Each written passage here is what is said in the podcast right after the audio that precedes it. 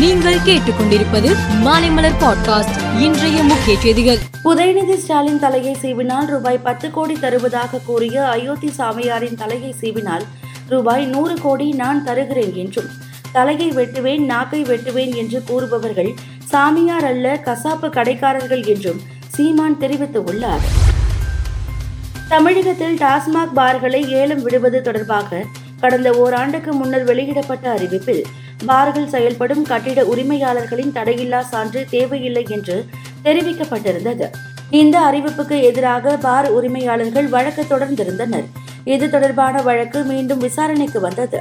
அப்போது தலைமை நீதிபதி கங்கா புர்வாலா நீதிபதி ஆதிகேசவலு அமர்வு பிறப்பித்த உத்தரவில் இரண்டாயிரத்தி இருபத்தி இரண்டாம் ஆண்டு டெண்டரை ரத்து செய்த தனி நீதிபதியின் உத்தரவை ரத்து செய்து உத்தரவிட்டனர். புதிதாக டெண்டர் கோரி பார்களை ஏலத்தில் விட டாஸ்மாக் நிர்வாகத்திற்கு அனுமதி அளித்து உத்தரவிட்டனர். சட்டவிரோத பணப்பரிமாற்ற தடை சட்ட வழக்கில் அமலாக்கத்துறையினரால் கைது செய்யப்பட்ட அமைச்சர் செந்தில் பாலாஜி புழல் ஜெயிலில் அடைக்கப்பட்டுள்ளார். எந்த பொறுப்பும் வழங்காமல் இலாக்கா இல்லாத அமைச்சராக செந்தில் பாலாஜியை நீடிக்க அனுமதித்து இருப்பது அரசியல் சட்டத்திற்கும் தார்மீக அடிப்படையிலும் தவறானது. இது மட்டுமல்ல இலாக்கா இல்லாத அமைச்சராக இருப்பது கேலிக்குரியது. நல்லாட்சி தூய்மையான நிர்வாகத்திற்கு உகந்தது அல்ல என்றும் நீதிபதிகள் கூறியுள்ளனர். இந்திய பாராளுமன்ற கட்டிடம் சில மாதங்களுக்கு முன் திறந்து வைக்கப்பட்டது. கடந்த மழைக்கால கூட்டத்தொடர் ஜூலை இருபதாம் தேதி தொடங்கி ஆகஸ்ட் பதினொன்றாம் தேதி வரை பழைய கட்டிடத்தில்தான் நடைபெற்றது.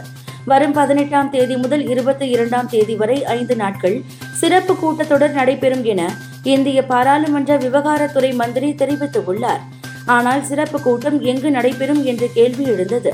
இந்த நிலையில் பதினெட்டாம் தேதி வழக்கம் போல் பழைய கட்டிடத்தில் கூட்டம் தொடங்கும். விநாயகர் சதுர்த்தி விழாவை முன்னிட்டு பத்தொன்பதாம் தேதி புதிய பாராளுமன்றத்திற்கு கூட்டம் மாற்றப்படும் என தகவல் வெளியாகியுள்ளது. பாராளுமன்ற தேர்தலில் பாஜகவை எதிர்கொள்வதற்காக இருபத்தி எட்டு எதிர்க்கட்சிகள் இணைந்து ஐஎன்டிஏஏ கூட்டணியை அமைத்து உள்ளனர். இந்த கூட்டணி சார்பில் இதுவரை மூன்று முறை ஆலோசனை கூட்டம் நடைபெற்று இருக்கிறது.